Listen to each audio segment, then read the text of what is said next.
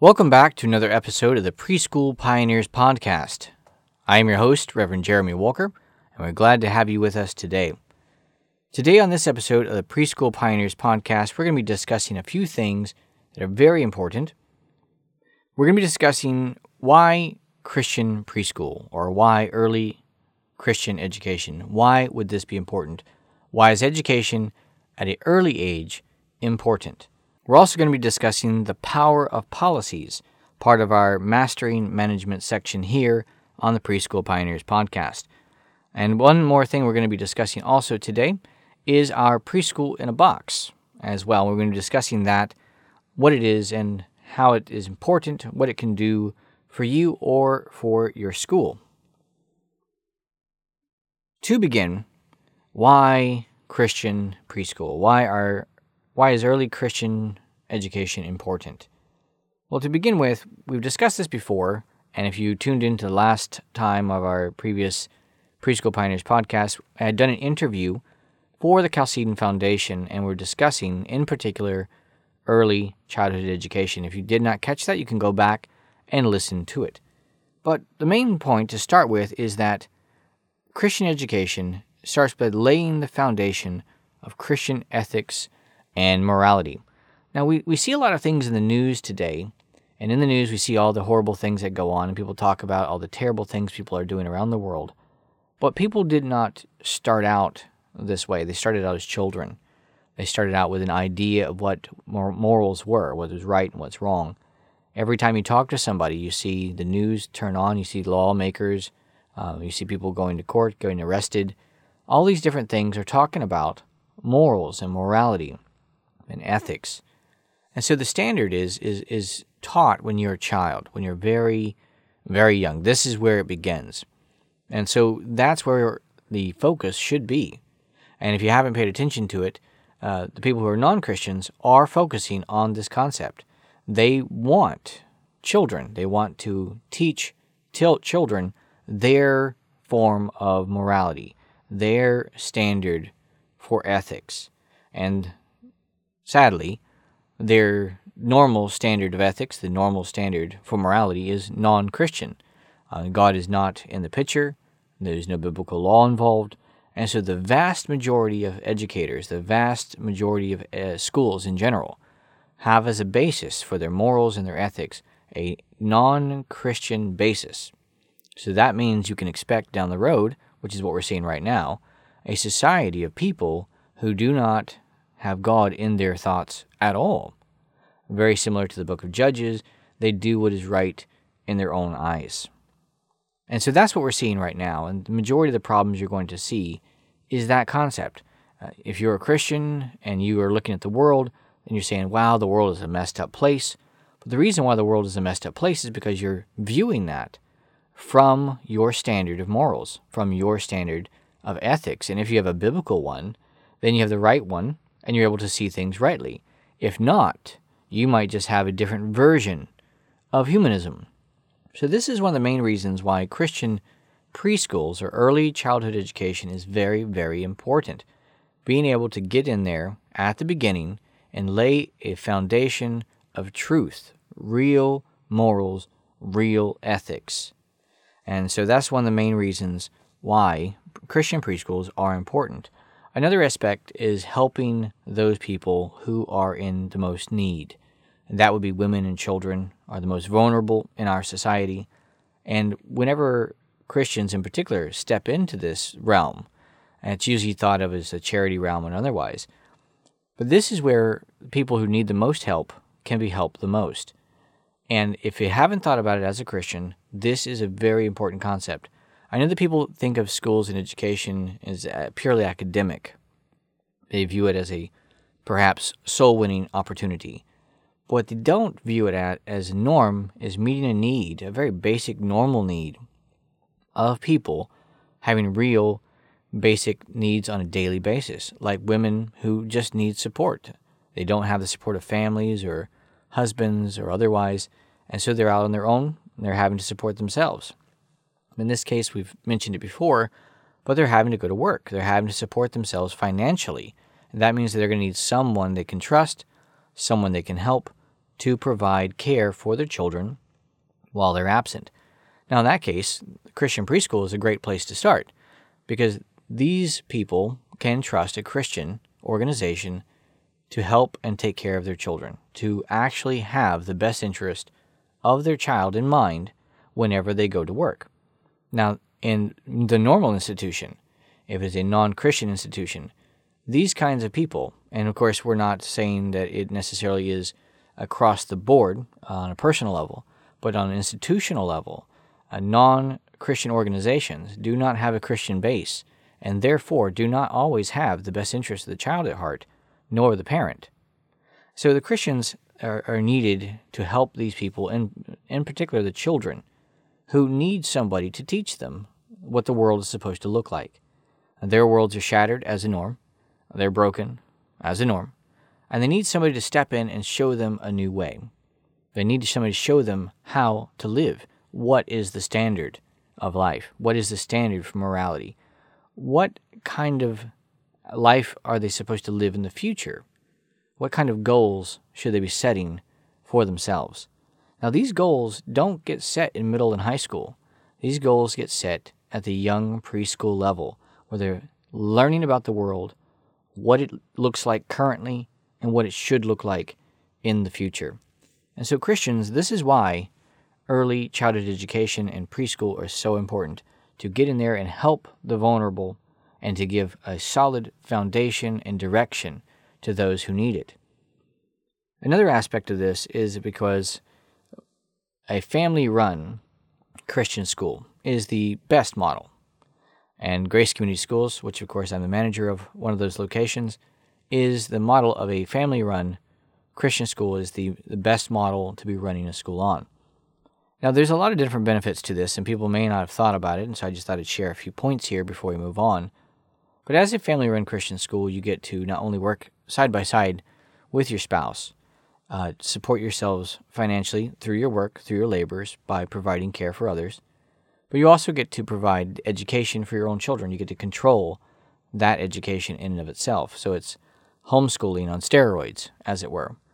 But an interesting aspect to a family run uh, Christian school is something that people may not have thought of either. So I thought I'd point this out when I did the little presentation I did for the Chalcedon Foundation recently, I didn't point this out heavily, but children, they get to learn uh, business skills, basic life skills, if you were. And they get to learn how to do things because they're sitting there watching it on a daily basis. They're participating uh, in the, the propagation of a business, of a school, how to run it. And so they're learning business skills like accounting, they're learning business skills like public relations, and so many other things on a daily basis. And so, one of the things about running early childhood education facility and having a family run Christian school is just that your children get to participate and learn these skills way, way, way, way before the normal child would. As a norm, when you think of children, you think of schools, you think of education, you think of people who go all the way through high school until they're 17, 18 years old, and now they're kind of getting their first jobs because, as you know, uh, in America, um, you can't have jobs. You can't have jobs before 16 or some uh, different various rules that are out there for all the different uh, age groups and what they can and can't do uh, to promote staying in school and this kind of an idea, which, you know, has at its heart a good reason. But how they go about it, of course, creates uh, immature people because they're not allowed to have actual work. Their schoolwork is pointless to them. They're getting grades. But to them, there's no real advantage to this, except the fact that maybe an A on their paper versus a D on their paper. But all they can do is graduate, and now they have themselves a diploma. Okay, well, they have a diploma, but they have no skills. They have no workforce skills. They've never had to do something to completion. They've never had to work with a customer. They've never had to produce a product. And so, having life skills, business skills, very early in life. My own children are a good example of that because my children already have business skills, and by the ages of 13, 14, 15, and 16, they're already able to run many aspects of a business and have many more skills than 20 year old or 25 year olds do. We get to see a lot of people coming through the doors every day. Uh, lots of people, when you, when you work with general public and people, you get to meet a lot of people. And the vast majority of people have no life skills, no business skills. They're not good at their jobs. They don't like their jobs. They have no appreciation for work. They're not skilled at it whatsoever. And even if they were good at it, they don't have the discipline to stay at it for more than one year, six months, at most, maybe five years, and then they're going to jump from one job to the next. So, having a family run school gets to add new things to it that you wouldn't normally think of either. So, I'm just going to touch on that for now. I know that if you haven't listened to it yet, the presentation I did for the Chalcedon Foundation, you can go back uh, on the website and find that. And uh, as word of reference um, as well, the Preschool Pioneers podcast is now located on the new website we have, which is located on Christian Reconstruction 101. So, Christian Reconstruction 101. And when you go there, you can find the links right there on the homepage for the Preschool Pioneers podcast. And you'll find also the Chalcedon presentation that we did as well. So that's just going to be a little intro to why Christian education is important. I just touched on some points uh, maybe you haven't thought of, maybe you have thought of, but uh, some points to think about if you haven't already.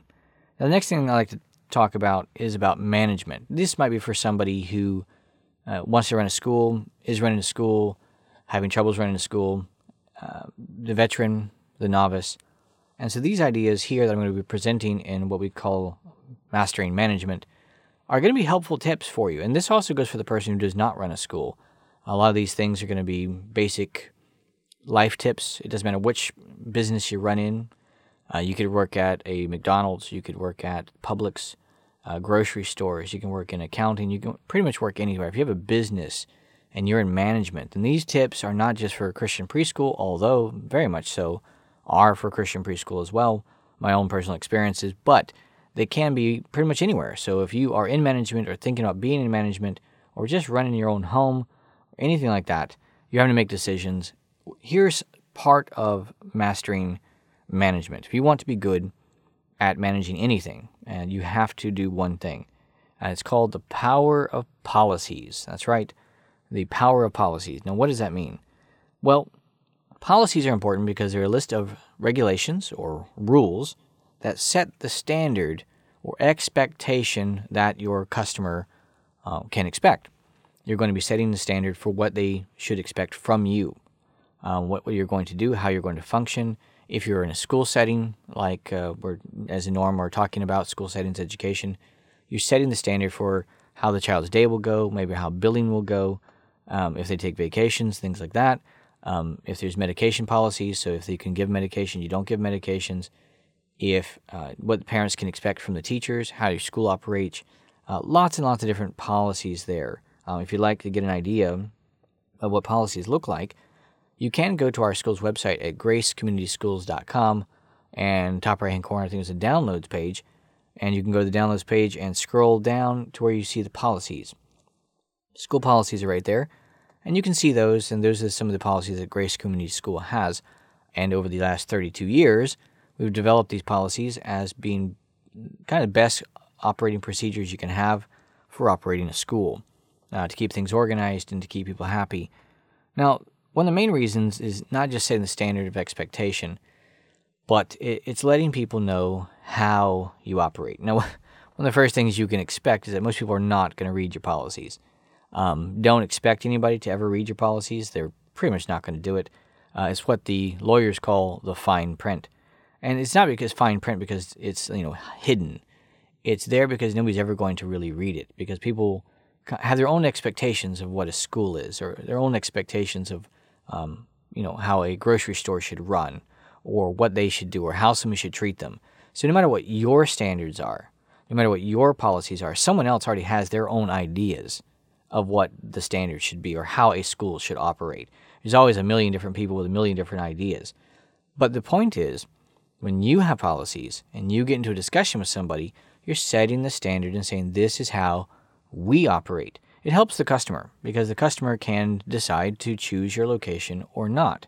As long as you're in a, a, a society like we are here in America and people have choices, then you want people to be able to make their own choices based on what you provide or what you do not provide.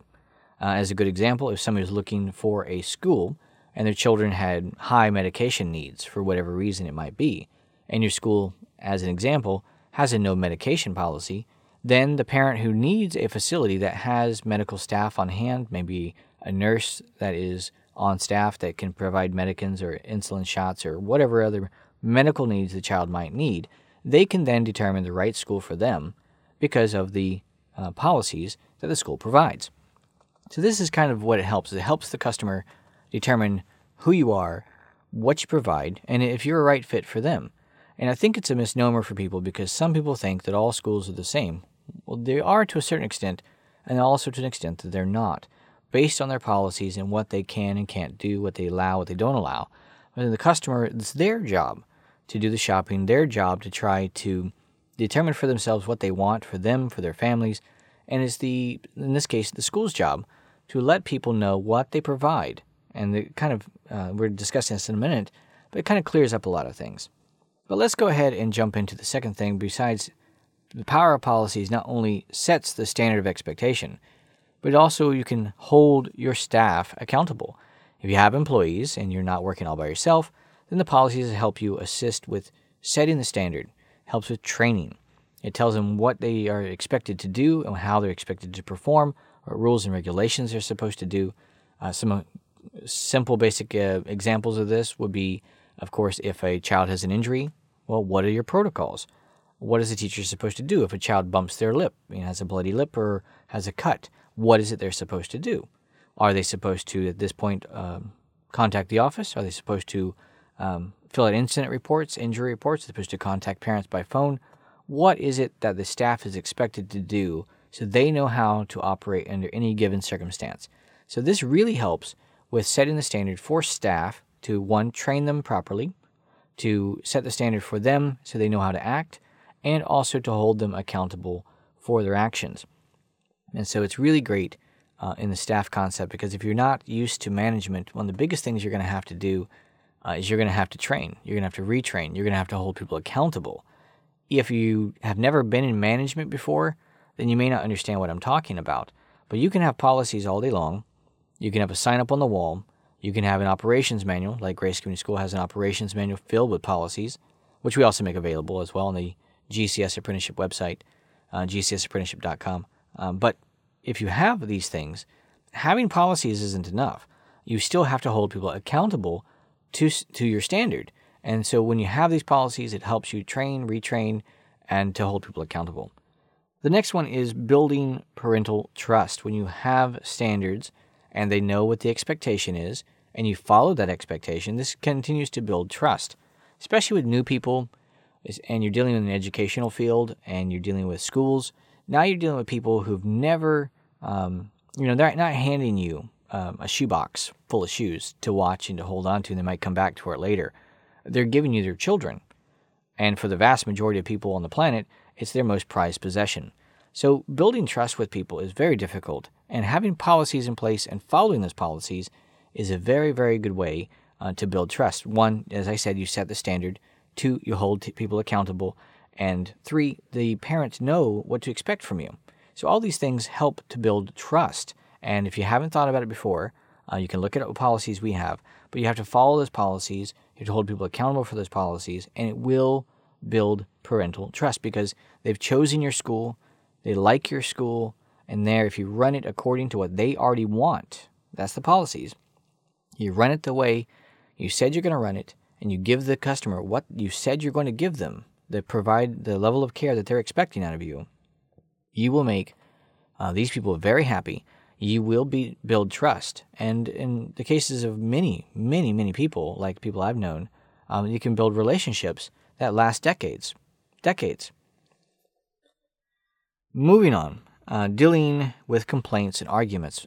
The power policies really helps with complaints and arguments, and because if you're dealing with people, you're going to deal with people eventually in management. Uh, it's called public relations, where you're going to have people who complain.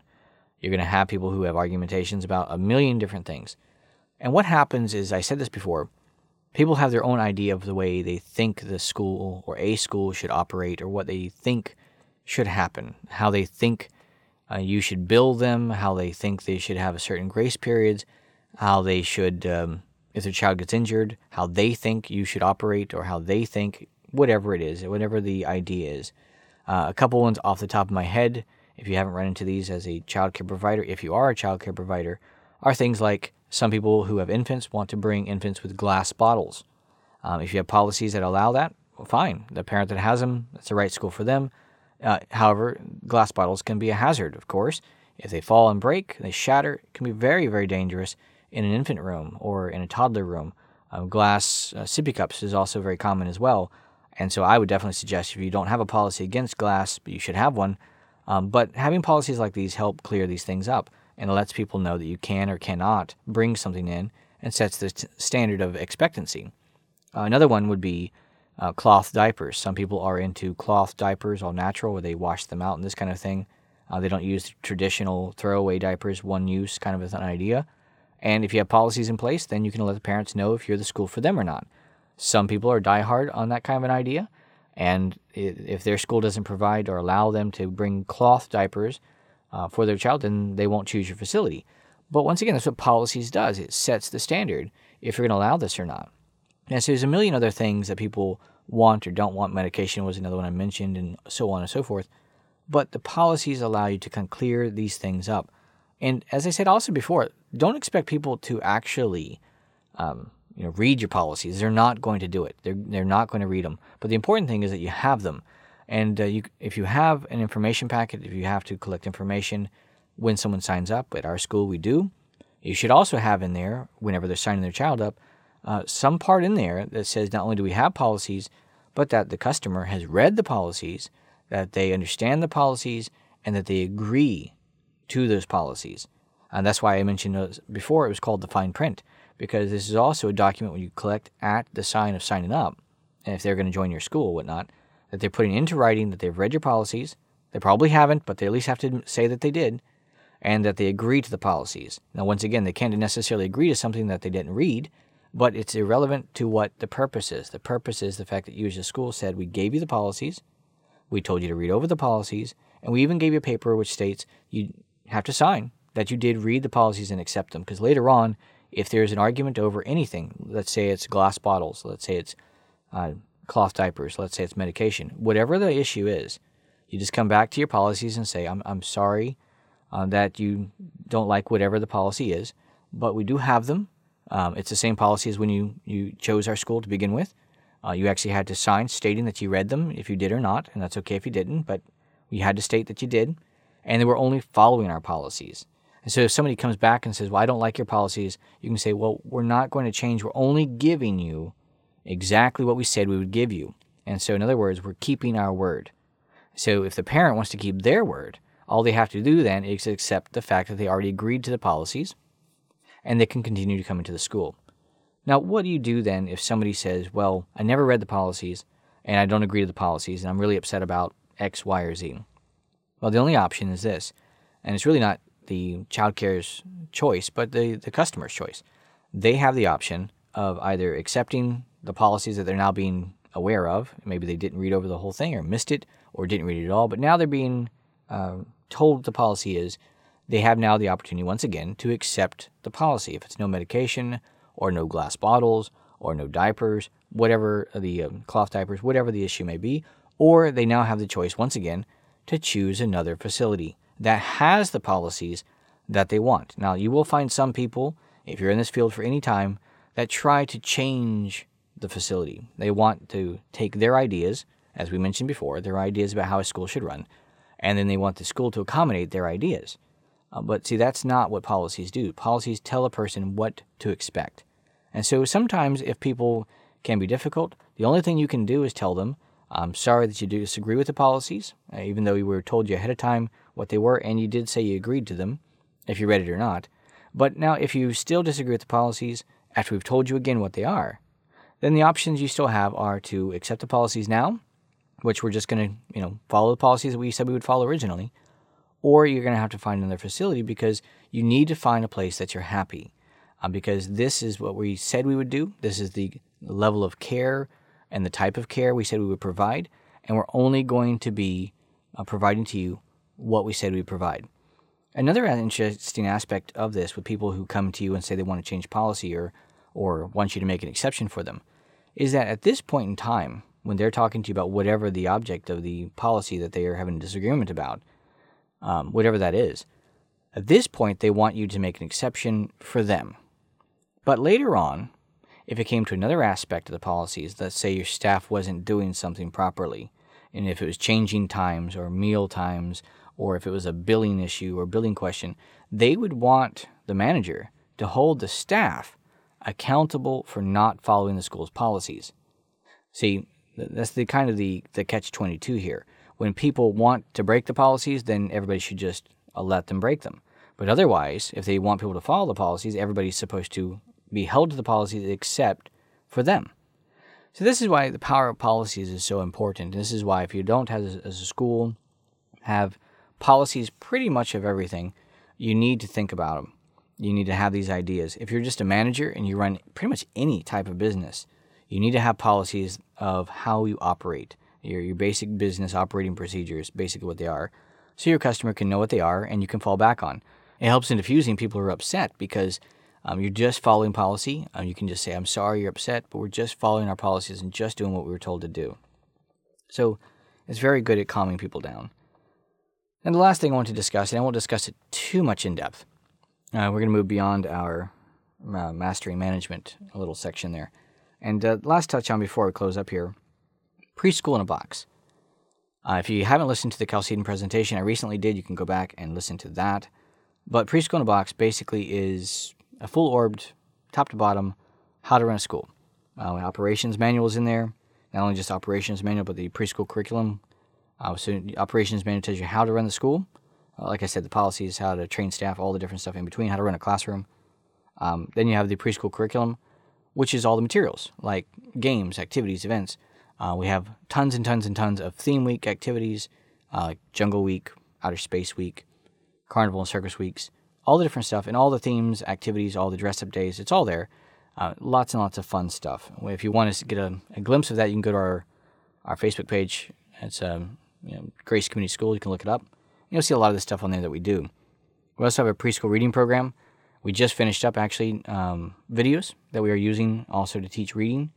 And so, if you're interested in learning how to incorporate a reading program for your preschool, uh, well, we have it. Uh, we also have the videos for it too, which you can, like what we're doing, is we're purchasing Kindles. They're very cheap right about now.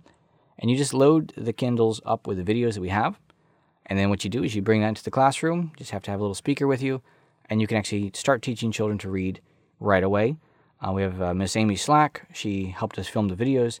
A ve- veteran, extraordinarily veteran teacher, very good at what she does, and um, captivating teacher. And we have on all these videos her uh, performing reading circles for the kids, so you can actually use them in the school. We do use them in the school for kids to learn off of, and also can be used as a teacher training tool. We also have not only that, besides that, but the audio and video files. I just mentioned that, with part of the reading program. We also have reading books, which you can go to the website, uh, Grace Community Schools. Uh, sorry, it's um, gcsapprenticeship.com.